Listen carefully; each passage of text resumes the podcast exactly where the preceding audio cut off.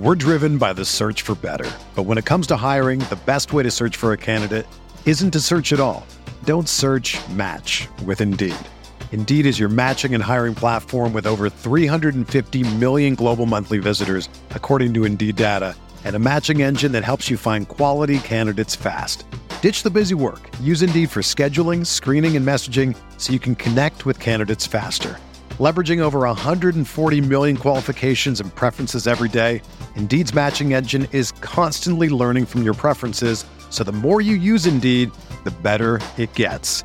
Join more than 3.5 million businesses worldwide that use Indeed to hire great talent fast. And listeners of this show will get a $75 sponsored job credit to get your jobs more visibility at Indeed.com slash BlueWire. Just go to Indeed.com slash BlueWire right now and support our show by saying that you heard about Indeed on this podcast. That's Indeed.com slash BlueWire. Terms and conditions apply. Need to hire? You need Indeed. Hey, welcome to the RotoWire Fantasy Baseball Podcast. My name is Chris Crawford. With me today is my buddy Drew Silva. Today is Saturday, August 19th, 2023. So last week we took a look at the hitting categories. This week we're going to take a look at those pitching categories, some under the radar players or players that don't get enough mention that can help you in your standard five by five categories. But before we get into that, let's get into some headlines. And speaking of pitchers, Drew, Tony Gonsolin is not only headed to the injured list, it looks like he's thrown his last pitch this year, um, placed on the injured list with what they're calling el- uh, forearm inflammation, which is interesting because I heard Gonsolin mention that it's somewhere between his shoulder and his elbow. So, hey, let's go forearm instead for placing him on the injured list. Either way, this is a big bummer for the Dodgers and a big bummer for people who are rostering Gonsolin on their fantasy roster. Yeah, it seems like the Dodgers maybe just found out on Saturday morning what exactly this injury is. It's something he's been apparently pitching through for a little while, and you see that in the results. I think he has an ERA over eight, like in his last six starts. Right. Uh, got blown up on on Friday, on Friday night. So this has probably been a lingering thing for him. There's no really exact diagnosis yet, but for Dave Roberts to come out and say like there's a good chance that he's thrown his last pitch of 2023, uh, there's probably some sort of structural damage that just goes beyond the inflammation right. for them to to rule him out like that. Um, yeah, I mean the the fantasy fallout here. I the Dodgers have so many kind of options to throw at the problem. They've been doing this all year, and and some of those young guys have underwhelmed. You know, I, would like to see Ryan Pepiot get an extended mm-hmm. run. I think that's that might be what happens. Um, but they could throw Emmett Sheehan, Gavin Stone at the problem like they've been, kind of been doing all summer. Um, right. I, I, I, I, if if Pepiot like gets a locked in rotation spot, which I think that's what's going to happen, I, I'd I'd really like him in fantasy. I think he's someone that you almost like a must pick up. Yeah, I think all of those guys are at least a little bit interesting, right? Like yeah, Gavin Stone was a disaster, and he hasn't had great numbers in uh, uh, the minors either, but has looked better as of late. Uh, did have a couple of nice six inning starts recently. Last outing wasn't so good, five innings of three run baseball, but with eight strikeouts. The thing with me with Pepiot, and it's the thing with uh, Gavin Stone as well, is can they throw enough quality strikes? Because Pepiot's dealt with some real command issues at times yeah. in both the minor leagues and the major leagues but his stuff is sick. Like if you take a look at like the pitching ninja websites and all stuff like that, there is some nasty, nasty stuff that's coming at you. He's looked really good in his minor league outings as well. Uh, and Sheehan showed his flashes of brilliance as well. Like a- any of those guys is going to get a chance to pitch behind the Los Angeles offense, which is an awfully nice thing to get to pitch behind. I believe they're with, did I see that uh, Miguel Rojas pitched, or uh, uh, not Miguel Rojas? Uh, the, one of the Rojas's pitched. Uh, yeah, Miguel Rojas pitched yesterday uh, against his former team. That's got to be a lot of fun. But well, yeah, I mean, yeah, because of what is that hurricane called that's coming off the west coast? Hillary. Yes. Or, yeah. So they're they're kind of in like an innings crunch because they've got to play a doubleheader today. The Angels are playing a doubleheader. Padres are playing a doubleheader. This might be the fullest baseball Saturday oh, yeah. baseball slate, right? Like how many games are there? 20? No, Something not 20, but 18. 18. Yeah, I think there's 18, 18 games. I, I, feel sorry for anyone who's on a news shift right now at RotoWire. Poor guys. Um, not, but not yeah, yeah. yeah. There, there's going to be a bit of an innings crunch with that, but I think once the, the dust settles going into next week, I would guess it's going to be Pepiot. But again, the Dodgers have have a lot of options there, and whoever gets that spot, even if it's just kind of a carousel, will will have some fantasy intrigue, even if just as a streaming candidate. By the way, just to bring it up real quick, Lance Lynn, holy crap, what a resurgence that's been. And not a huge surprise. I mean, look, the metrics suggested he was having some bad luck for a bad baseball team, but that has been a trade that has worked out quite well in their favor thus far. So, Drew, there was all this talk about um, who was going to be the first of these this loaded 2023 class who of them is going to be the first to get up was it going to be dylan Crews? is it going to be paul skenes is it going to be one of those guys nope we should have known that the los angeles angels just don't have the patience uh, they call up their first round pick uh, I just uh, Nolan Schanuel. I just wanted to make sure I pronounced it right because there's lots of ways you could go with that name, but I did just look it up. Nolan Schanuel gets the call. Uh, in his first game, he hits a leadoff, which I think we need to talk about. That makes him all the more what, interesting. What's playing, going on? Playing first base.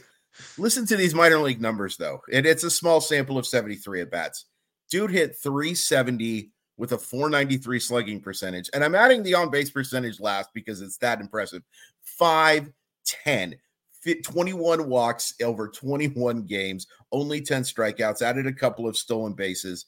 Now, look, this was a guy who was drafted uh, with the 11th pick. I was a little surprised that it was that late. I thought he might be top seven, top eight, just because he was considered the most advanced bat in the class. So all due respect to Dylan Crews. In terms of just pure offensive ability, his offensive upside, or eh, offensive readiness, excuse me, was the best of anyone in that class.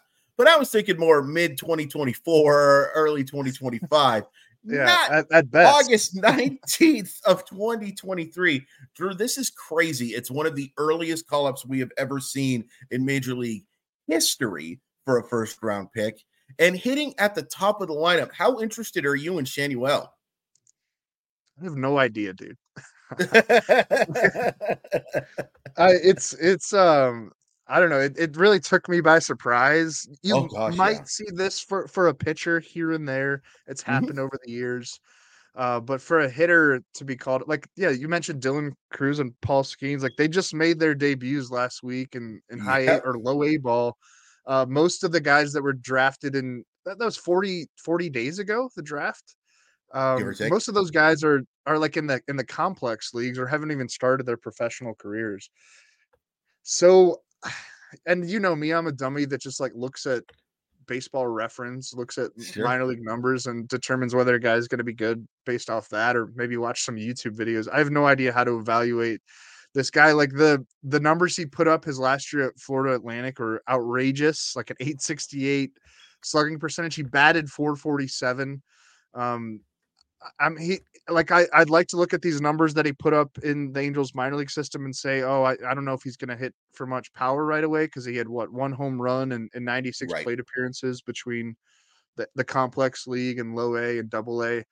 But I I don't really even know if that would be a true assessment of what kind of player this is. But he's getting sure. an opportunity.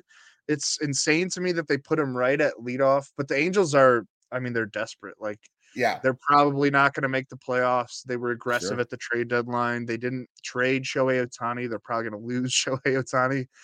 Um, they're just throwing crap at the wall, perhaps. Uh, yeah. But, you know, they they needed a first baseman with CJ Cron going on the injured list, and he has not been good since they got him no. from the Rockies.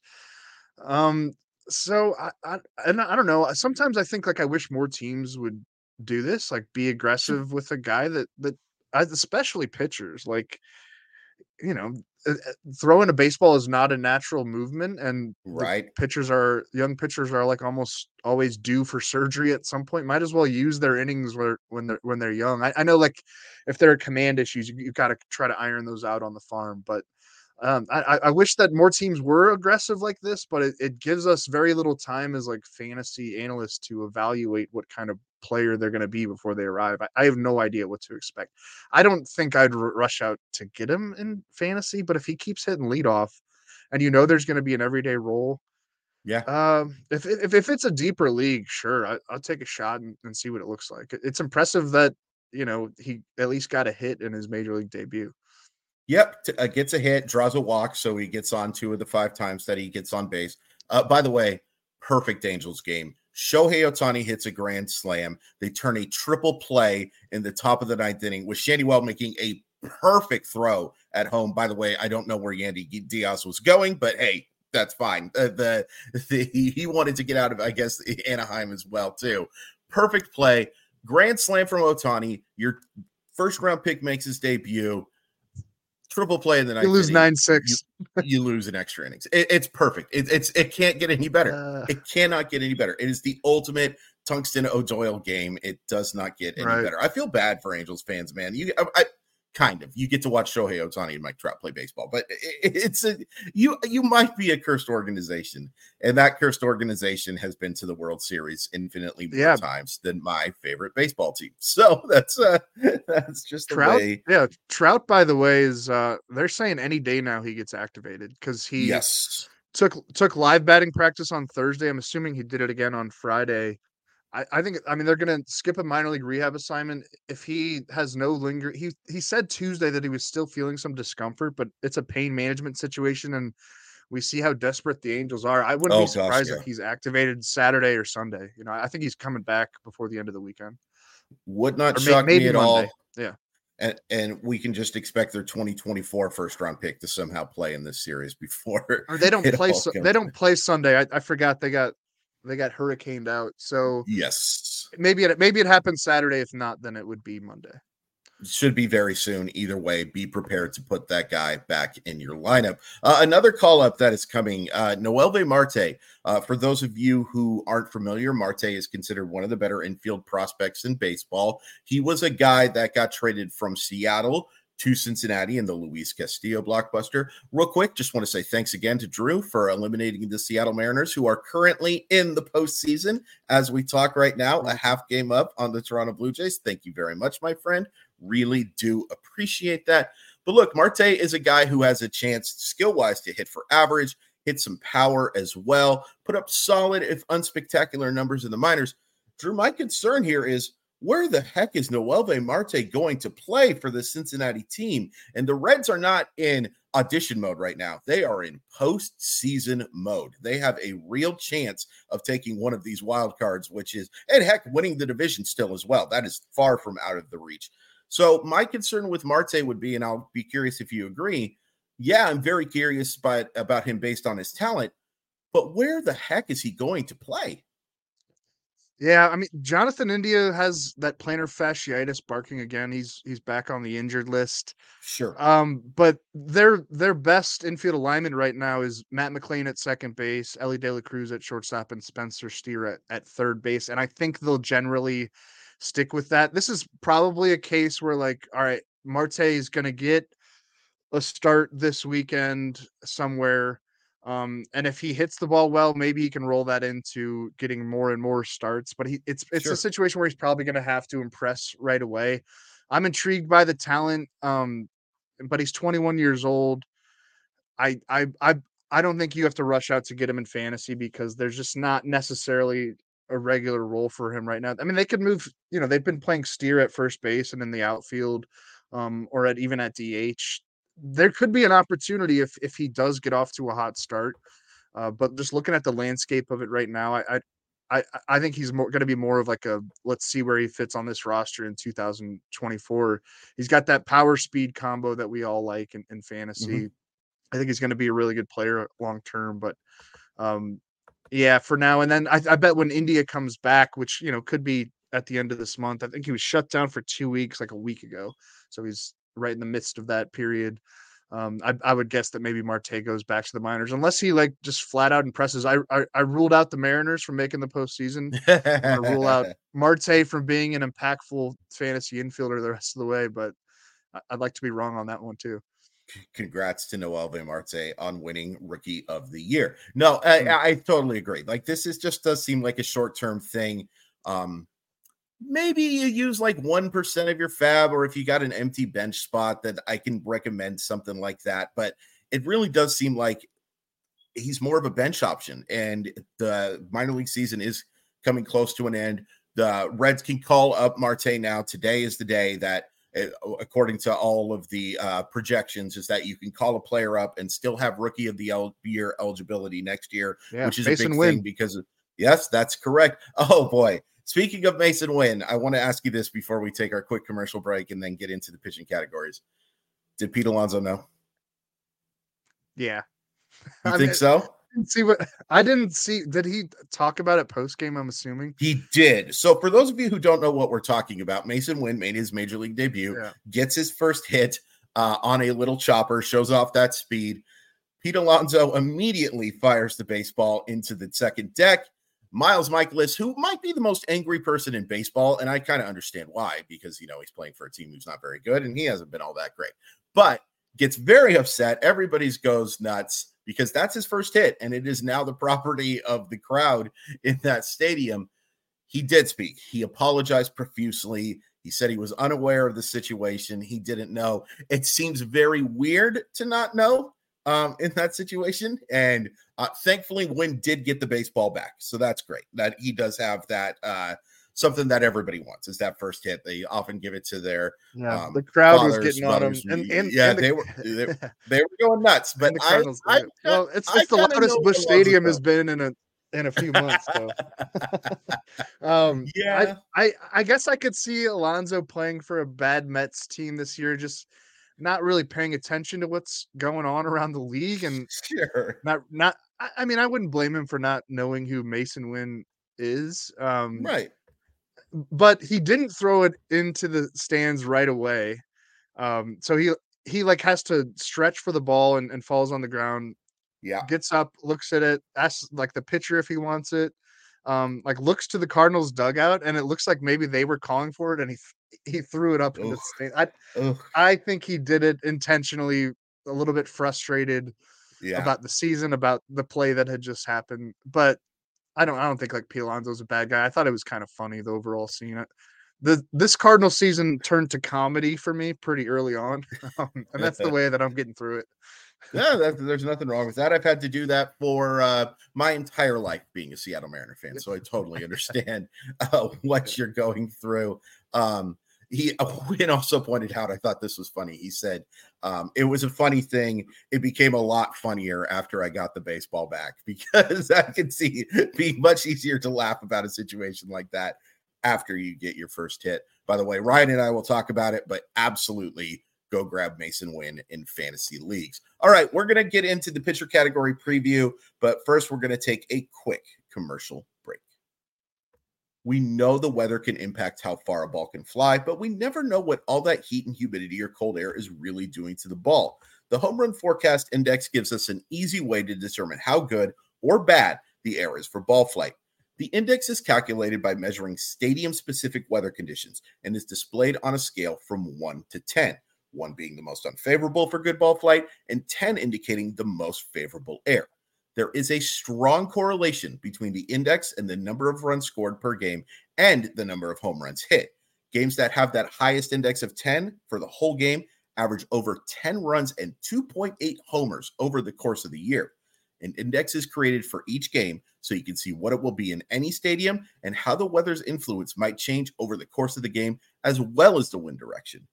Right now, you can access the HRF premium site for only $5 a month and see what the index will look like for every hour of every game.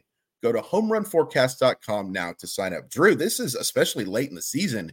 That's a pretty valuable tool. We're driven by the search for better. But when it comes to hiring, the best way to search for a candidate isn't to search at all. Don't search match with Indeed.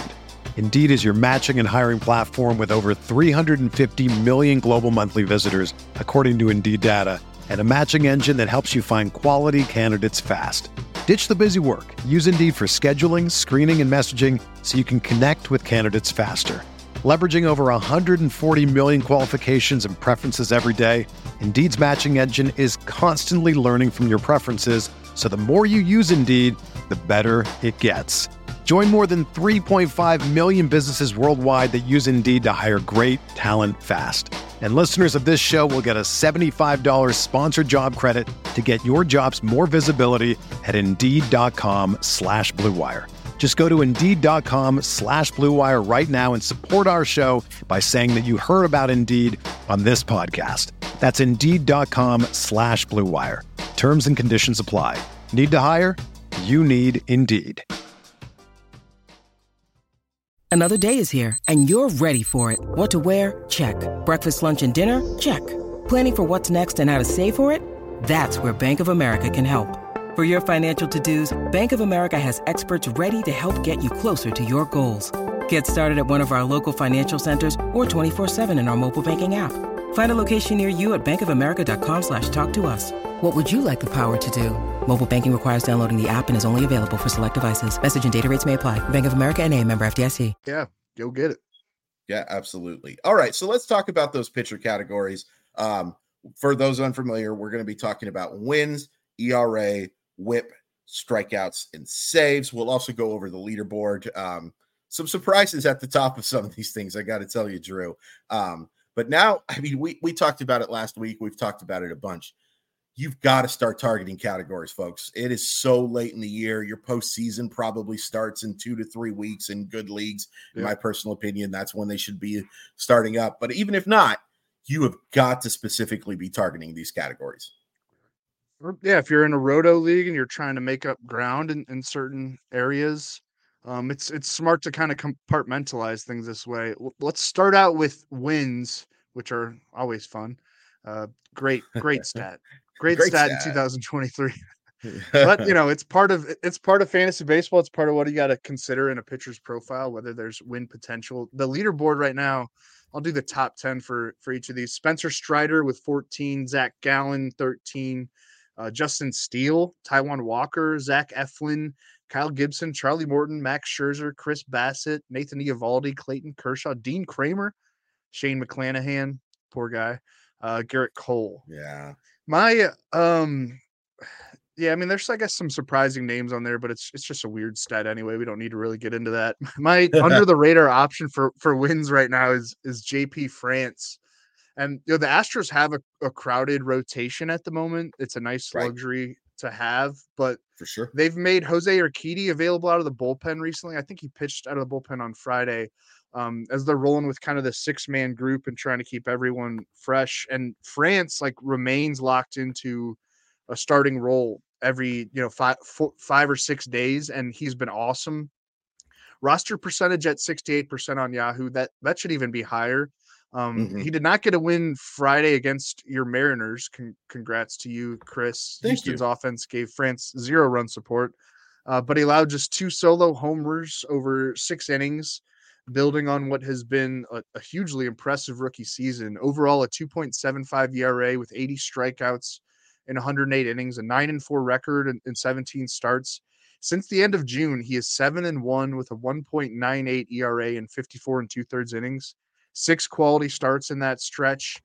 Um, you know, France was like never a top ranked prospect, and his like baseball savant page, his statcast data doesn't scream like dominance, but his fastball command and fastball spin have you know that's kind of become his bread and butter and he's had great success with his slider and his cutter especially against right-handers his cutter ranks up there across the sport as one of the most effective pitches against right-handed batters. There's been very little hard contact against it. It's it's hard to barrel up. It has like a lot of sinking movement. Um, and it, and he dots the upper part of the zone with his fastball to attack lefties. You know, it's a good plan when you have the command to execute it, and it allows him to work deep in into games and let the Astros offense, you know, do their thing. Except on Friday, um, yeah, he's gone at least seven innings in four of his last six starts. He posted high strikeout rates in the minors, so maybe that'll come through eventually at the major league level as, as his career moves along. But for now, the recipe is really good for wins and ERA and whip. Just a, a really fruitful situation for you know for fantasy with JP France and and that Astros rotation. I think that's a great call. And look, France pitched really well yesterday. He just happened to yeah. Run into Bryce Miller, who was fantastic, and also Julio Rodriguez, who might be the hottest hitter in baseball right now. Uh, picked up, uh, went nine for nine, and then I think should have gotten another hit to go 10 for 10, but they ruled it in error. The ball was kind of knuckling, and Jeremy Pena, who's normally pretty solid, drops that baseball. And then Julio gets a hit in the next at bat. But it, has been incredible to watch him. Yes, I'm turning a pitching category preview into a love session for Julio well, What are the what are the Mariners uh, World Series odds right now? I have no idea. I know that I bet 100 bucks on them at 15 to 1 before the season. So um, I'm hoping for the best, but uh, they're interesting. They're playing really well. They're playing really well. Why don't you look that up while I talk about a Cardinal that I'm going to recommend for win chances, which feels weird, uh, but I'm going to go with Dakota. Hud- I'm going to go with Dakota Hudson, and part of this has to do with the fact that as bad as the Cardinals have been, I don't think they're still this bad. And Dakota Hudson has picked up wins in his last three starts. And the one thing we know Dakota Hudson does is he's going to get ground ball outs and he's going to be fairly efficient and get deep into games. And you've seen that in those last three. No, they haven't been spectacular. Yes, he has a 4.03 ERA, which is mediocre at best, but he gets deep into games. And I think he gives you that chance to help you in that win category. Next start coming up against the Mets. Mets, yeah, the Mets have dominated these uh, first two games against him, but I don't expect the Mets to sweep them. The Mets aren't a very good baseball team either. I like Hudson to get a win there. Then he goes up against the Phillies. That's not the greatest, but there's lots of favorable matchups, I think, coming up for Hudson down the stretch as well. I like guys who can get deep into games and give you that chance at that win. Now, look, it also gives you the chance at that loss too, because the deeper you are, the more that comes about. But if you're desperate for win chances, I think Dakota Hudson makes ch- makes sense in that category. Cardinals are plus a hundred thousand to win the World Series. Let's go. Uh, the the go. the Mariners are plus twenty five hundred, so twenty five to to one. I, that's that's not bad. That's kind of intriguing. Of mm-hmm. the teams that are currently in, and we're gonna do, I think, a, a little bit of a wild card uh, based show next Saturday, um, and, and talking about some fantasy angles. But of of the teams that are currently in the playoffs, like in the playoff picture, the Cubs at plus seventy five hundred.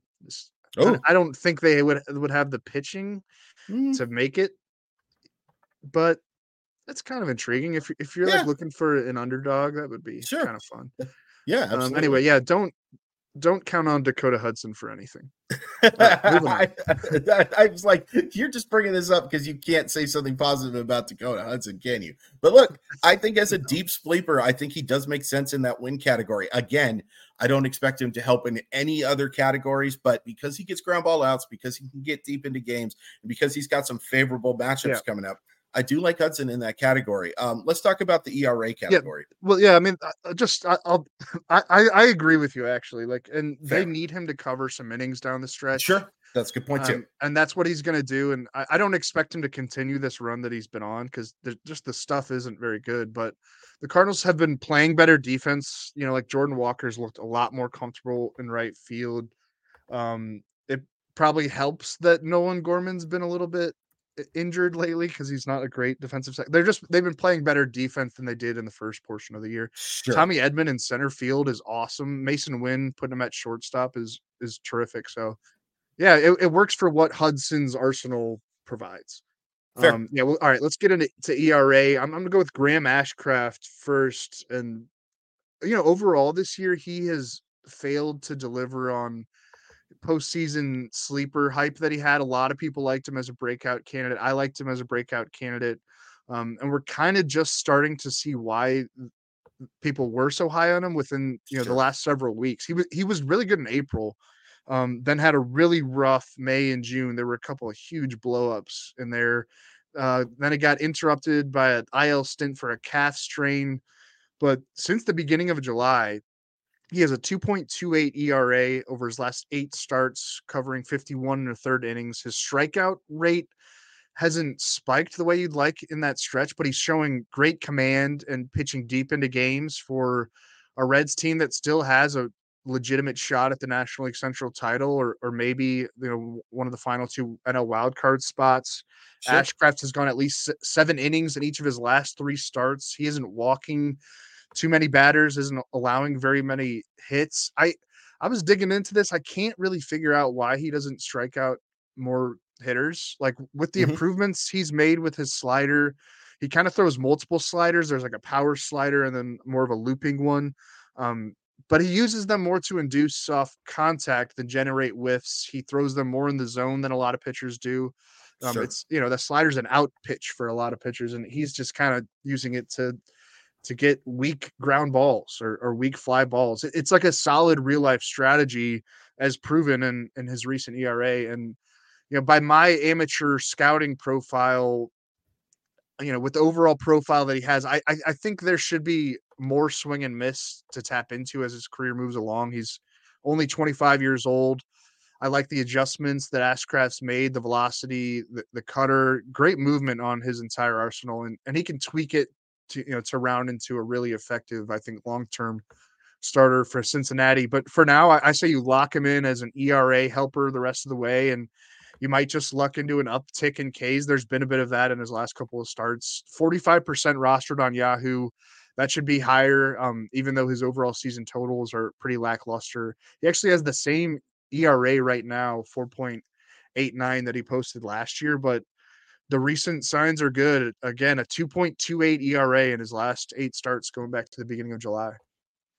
Yeah, absolutely. I, I actually picked Ashcraft for the whip category. Now I'll pick somebody else because mm. I don't want us to uh, double up on that one. But yeah, I like that call That's a lot. Right. And I think he's going to be a no, it's not true. It's not okay. We have to have 10 names. It is it's a it's a law in RotoWire. We have to yell at each other. This is uh, hear, yeah. Stephen A. Smith. I wish we were Stephen A. Smith. We'd be uh we'd be doing this on a yacht if we were. Um, I like that call a lot. Uh, I'm going to go with Dane Dunning, who I actually also thought about in the strikeout hmm. category because he struck out double digits in two of his last three starts.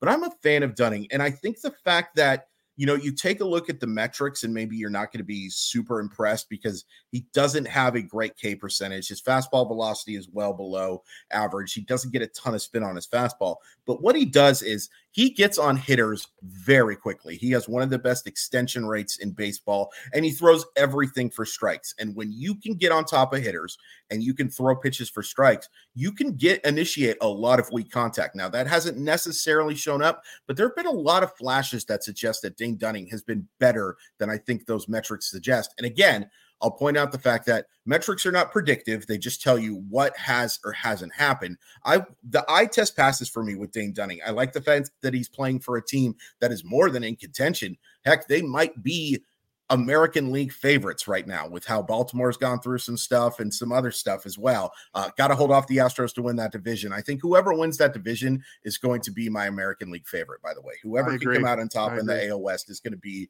my favorite to win the win the world uh, to win the American League. Somebody in the National League, I think, is the favorite to win the Atlanta World Series.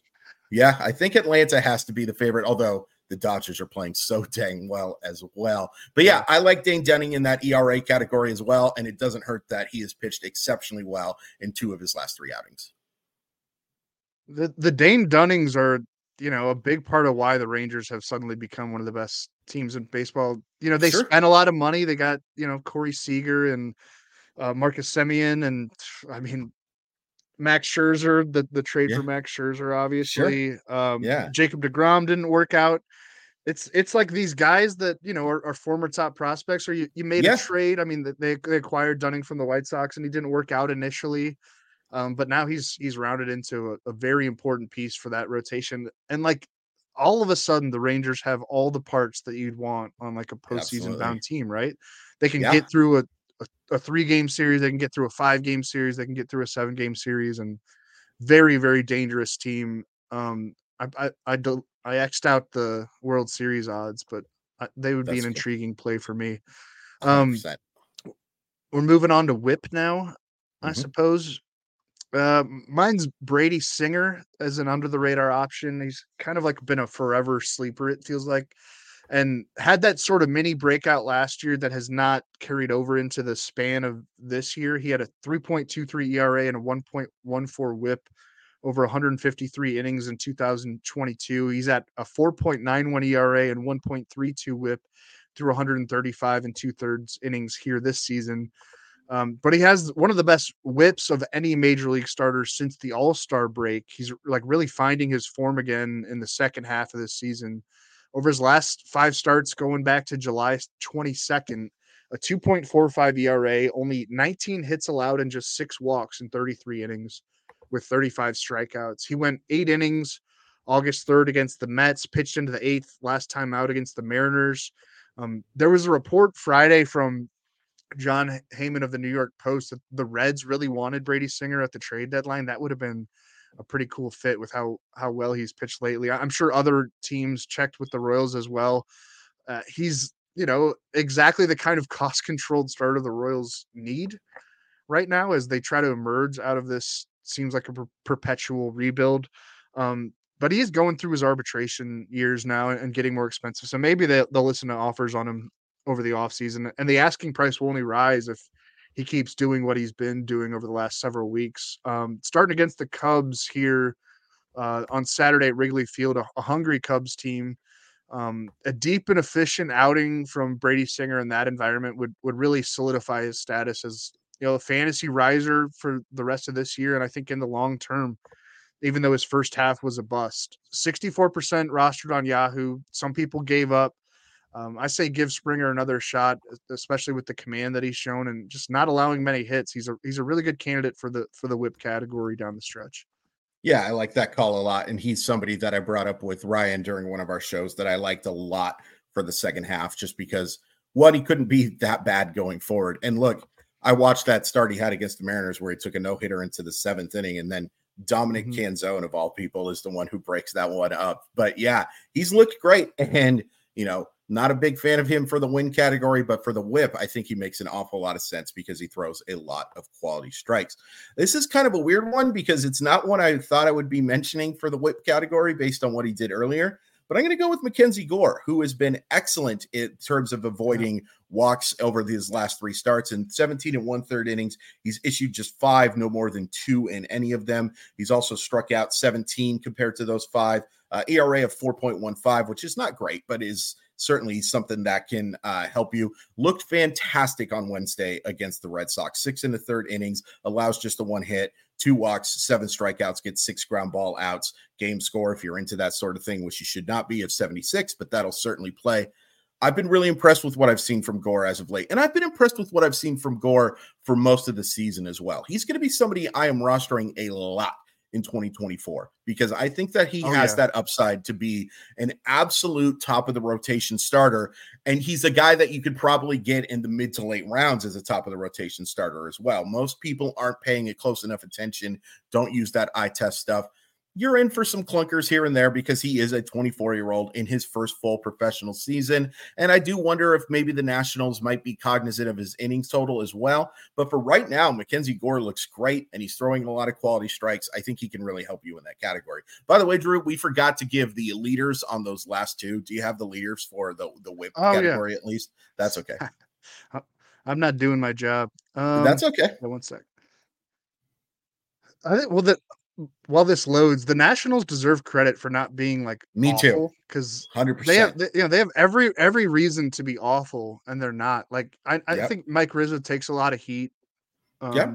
because how how far they've fallen from sure what what looked like it could be like a sustained kind of not dynasty, but you know they were World Series champs just only a couple years ago, and, and, that's true. But they're they're not bad, and they've got some intri- intriguing young players. And oh yeah, I mean they're they're making they're like making life difficult for all of these wild card teams right now.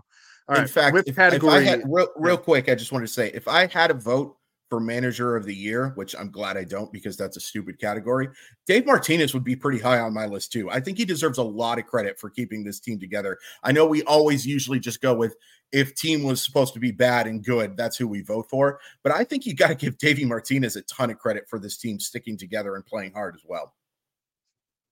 Who's it going to be this year? Bruce Bochy?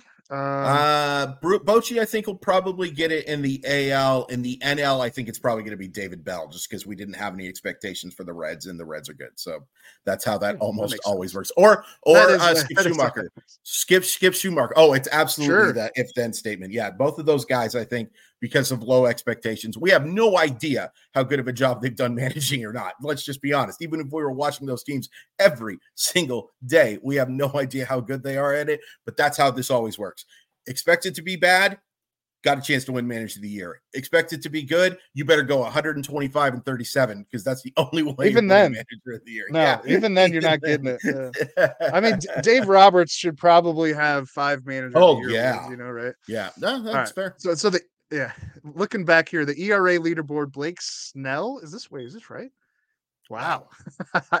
I somehow did not know that that he's leading the league in ERA 2.65 in 136 innings do I have like a qualifier? I don't. All right. All right. Anyway, Nathan Eovaldi, 2.69. Justin Steele, again on, on another leaderboard. Gerrit Cole, Sonny Gray, Merril Kelly, Dane Dunning, your boy Zach Gallen, Shohei Ohtani. I think he hits too. George Kirby, Luis Castillo, Kevin Gausman, kind of rounding out the top 12. Um, over at Whip, we have Nathan Eovaldi leading whip with 1.01 among qualified starters, we should note. Mm-hmm. Uh, George right. Kirby, Zach Eflin, Zach Gallen, Luis Castillo, Logan Gilbert, Corbin Burnes, Shohei Ohtani. I think he hits as well. Uh, Gerrit Cole, Logan Webb, Michael Lorenzen, who's been awesome. I need to like issue a mea culpa too, because when we talked about like maybe fading some pitchers for the second half, I was like, oh, Lorenzen's going to hit a wall he has not hit a wall. He's been no. awesome, obviously yeah. threw a no hitter for the Phillies. Um, all right, let's move on to strikeouts now. Let me read that leaderboard and do my job. I, I, think you can guess who's number one. It's Spencer Strider with oh. 227 strikeouts and 146 innings. Uh, Kevin Gausman is number two. Pablo Lopez three. Blake Snell, Gerrit Cole, Lance Lynn, Zach Gallen, Luis Castillo, Shohei Ohtani. I think he hits as well. Uh, Mitch Keller. All right. he's yeah. been real bad lately. I yeah. There's another mea culpa where I said, oh, I think Keller has arrived early on in the season, and eh. whoopsie, still missing bats though. Jesus Luzardo, good to see him at round at sure. number eleven. All right, yeah. my uh, under the radar option for strikeouts is going to be Nick Pivetta.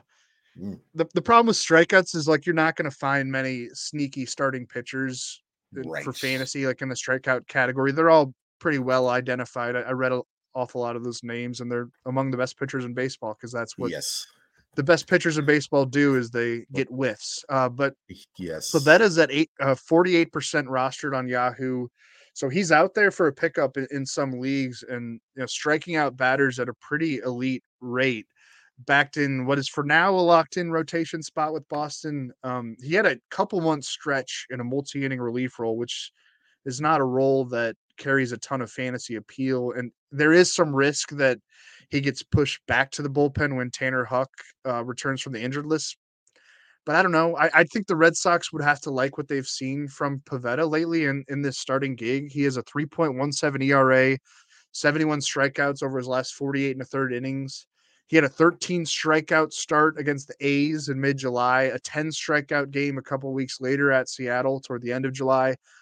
Uh, we'll see what happens when Tanner Houck gets activated. It's probably going to be either Monday or Tuesday, but I, I would I would think, and I'm, I'm guess I'm just hoping that Pivetta is allowed to stay in the rotation and keep racking up Ks in a traditional sure. starter type of role. Maybe the Red Sox will try a six man rotation, or they could put Kutter Crawford in the bullpen. I, I, he's mm. been I, mean, he's been really good, but over like the last few weeks, he was he's been their their most mediocre starter. They've got good starting pitching recently, which is kind of surprise. It's good to see Chris Sale back, um, but you know remains to be seen. But Pivetta's second half strikeout rate right now, so since the All Star break, is second only to Spencer Strider.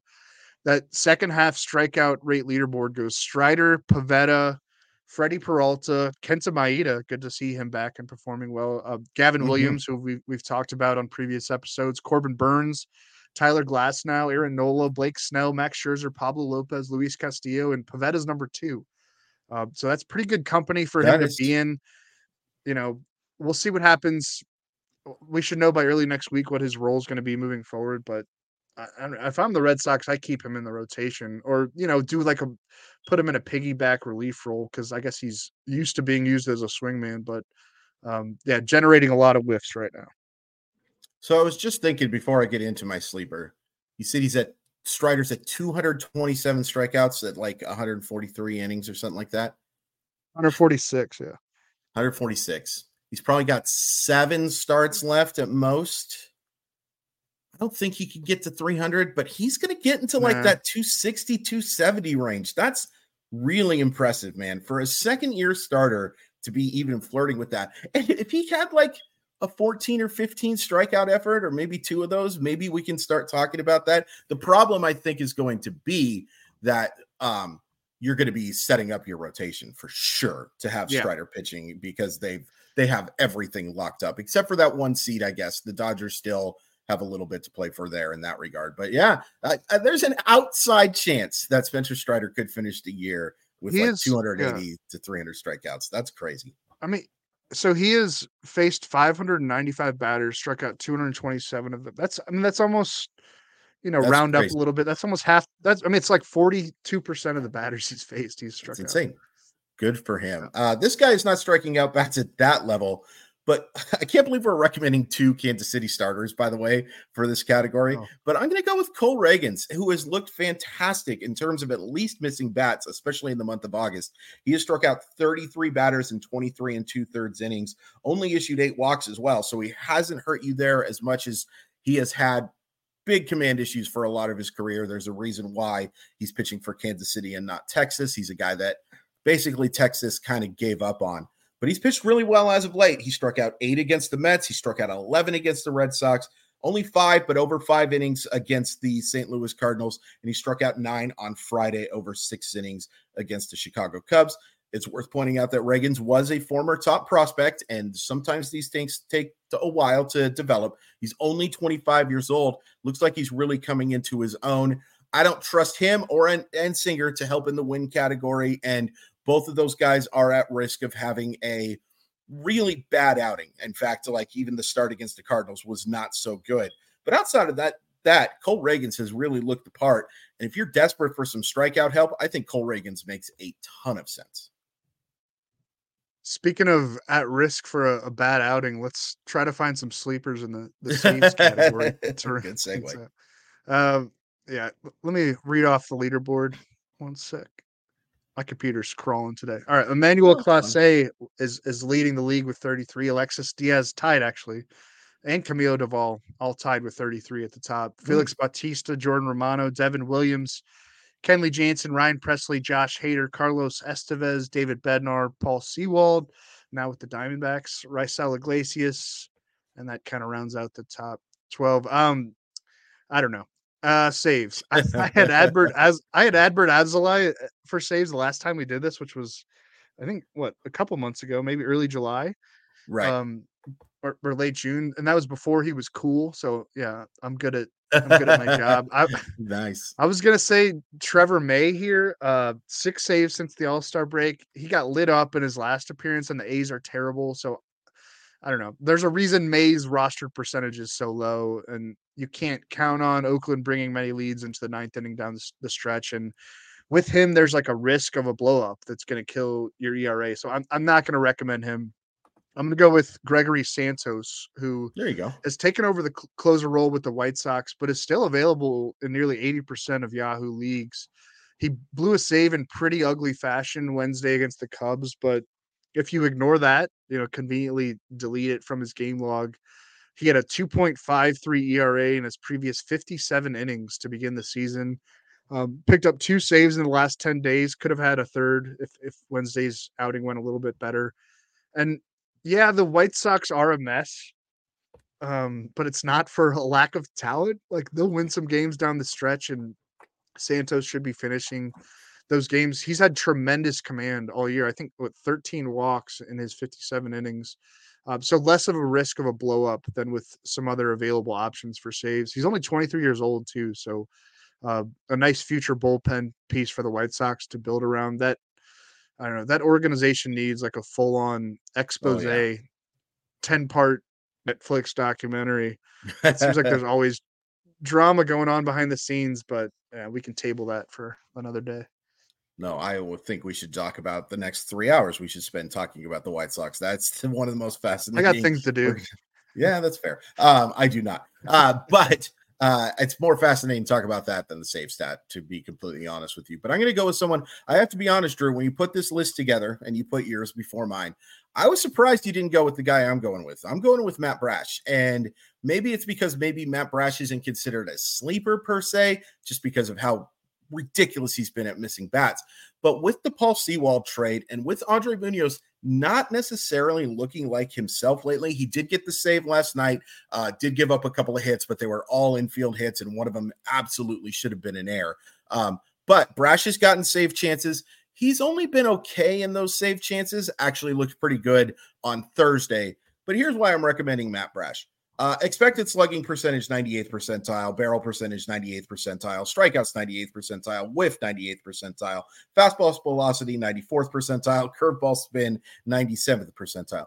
In pure terms of pure stuff, this guy is as good and maybe not better than any reliever in baseball. And I know that's high praise. And it's crazy that this is his full first professional season. Like this is he got some look last year. He tried they tried him out as a starter. It was obvious he wasn't going to throw enough strikes in order to be that type of guy. Um, but he looked really good in the bullpen towards the end. He was someone they were trusting in postseason games, in fact. And he's been like the last time I checked, he was like leading the league in appearances, which is pretty incredible too.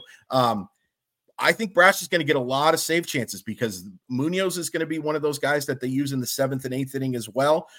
He's not going to be the set it and forget it closer like Santos is going to be, but I'm absolutely rostering Brash because even if you don't get a ton of save chances, he's going to help you in the rates so much. He's well worth adding for these final few weeks. Yeah, we Ryan Boyer and I did a preview show. I, I forget uh, it was kind of a category preview show, and I had Brash as a sleeper, and he was like, "Really?" I was like, um, "Yes," because he didn't really have a you know, he didn't have a defined role. He kind right. of, I guess, f- failed as a starter. Right. I was like, man, if you just watch that guy pitch, you're like, yeah, I, I, I don't know. This is gonna work in some way, and I, I, I would like to see him as a starter again, but he's he's found his job, and he could be a, just a huge weapon, even if he's like a multi-inning guy, or, or just have him be a closer. Like he could be a locked-in, dominant closer for a long time, or setup man, yeah. or a fireman, let's call him. Yeah, absolutely. And I think that's the one thing that I guess worries me is just because if he's he's also been the guy who they have brought in if there's runners on first and second and it's uh, two outs in the seventh inning, they bring him in and they have him only throw that need one a strikeout. Inning. Yeah. yeah, and you yeah. need that strikeout, which you know certainly helps the Seattle Mariners, but doesn't really help fantasy rosters because you're only getting a third of an inning. And if you don't get that strikeout, and if something bad happens, you're at risk for something really bad to happen. Uh, also worth pointing out, Matt Brash, uh, you know the band Foster the People? He looks like yeah. all three of them combined. If you look at all of the members of Foster the People combined, it looks exactly uh, like Matt Brash. Uh, do we want to do streaming options for tomorrow, Drew? I guess. You go first. Sure. All right. Um, I'm going to take Logan Allen of the Guardians going against the Tigers. And when I first saw this on the board, I was like, well, he's probably rostered pretty pretty heavily, but he's at 38%. Oh yeah, on Yahoo. Counts. So I've, I've okay, thank you. I've had to You're welcome.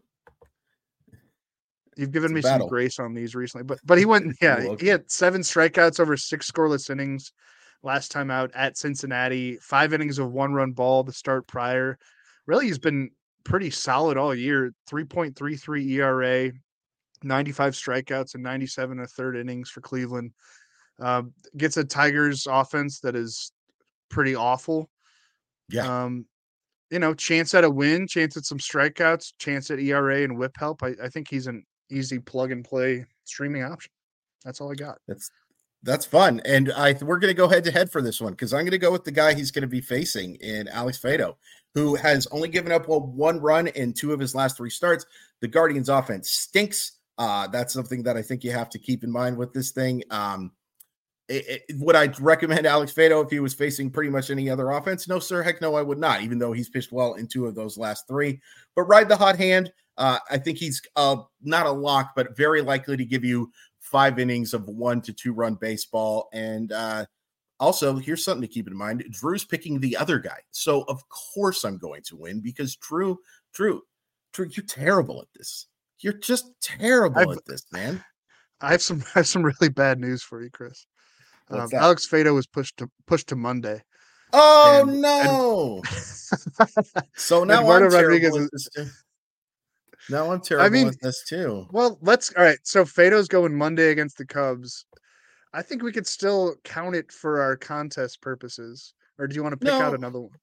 Uh, let's pick out another one. Um, I'm just gonna look at this so real quick. So, so, the listeners can. yeah, this is. Uh, uh, you know what? I'll go Need with time kill music. Uh, yeah, Dakota Hudson. Uh, Dakota Hudson yeah. against the Mets. Now you don't want to really want yeah, that. You? you know what? Fine, Dakota Hudson. I will have my own guy beat you in this because he's going to give me six innings of three run baseball. He's going to get the win. How dare you suggest otherwise, sir?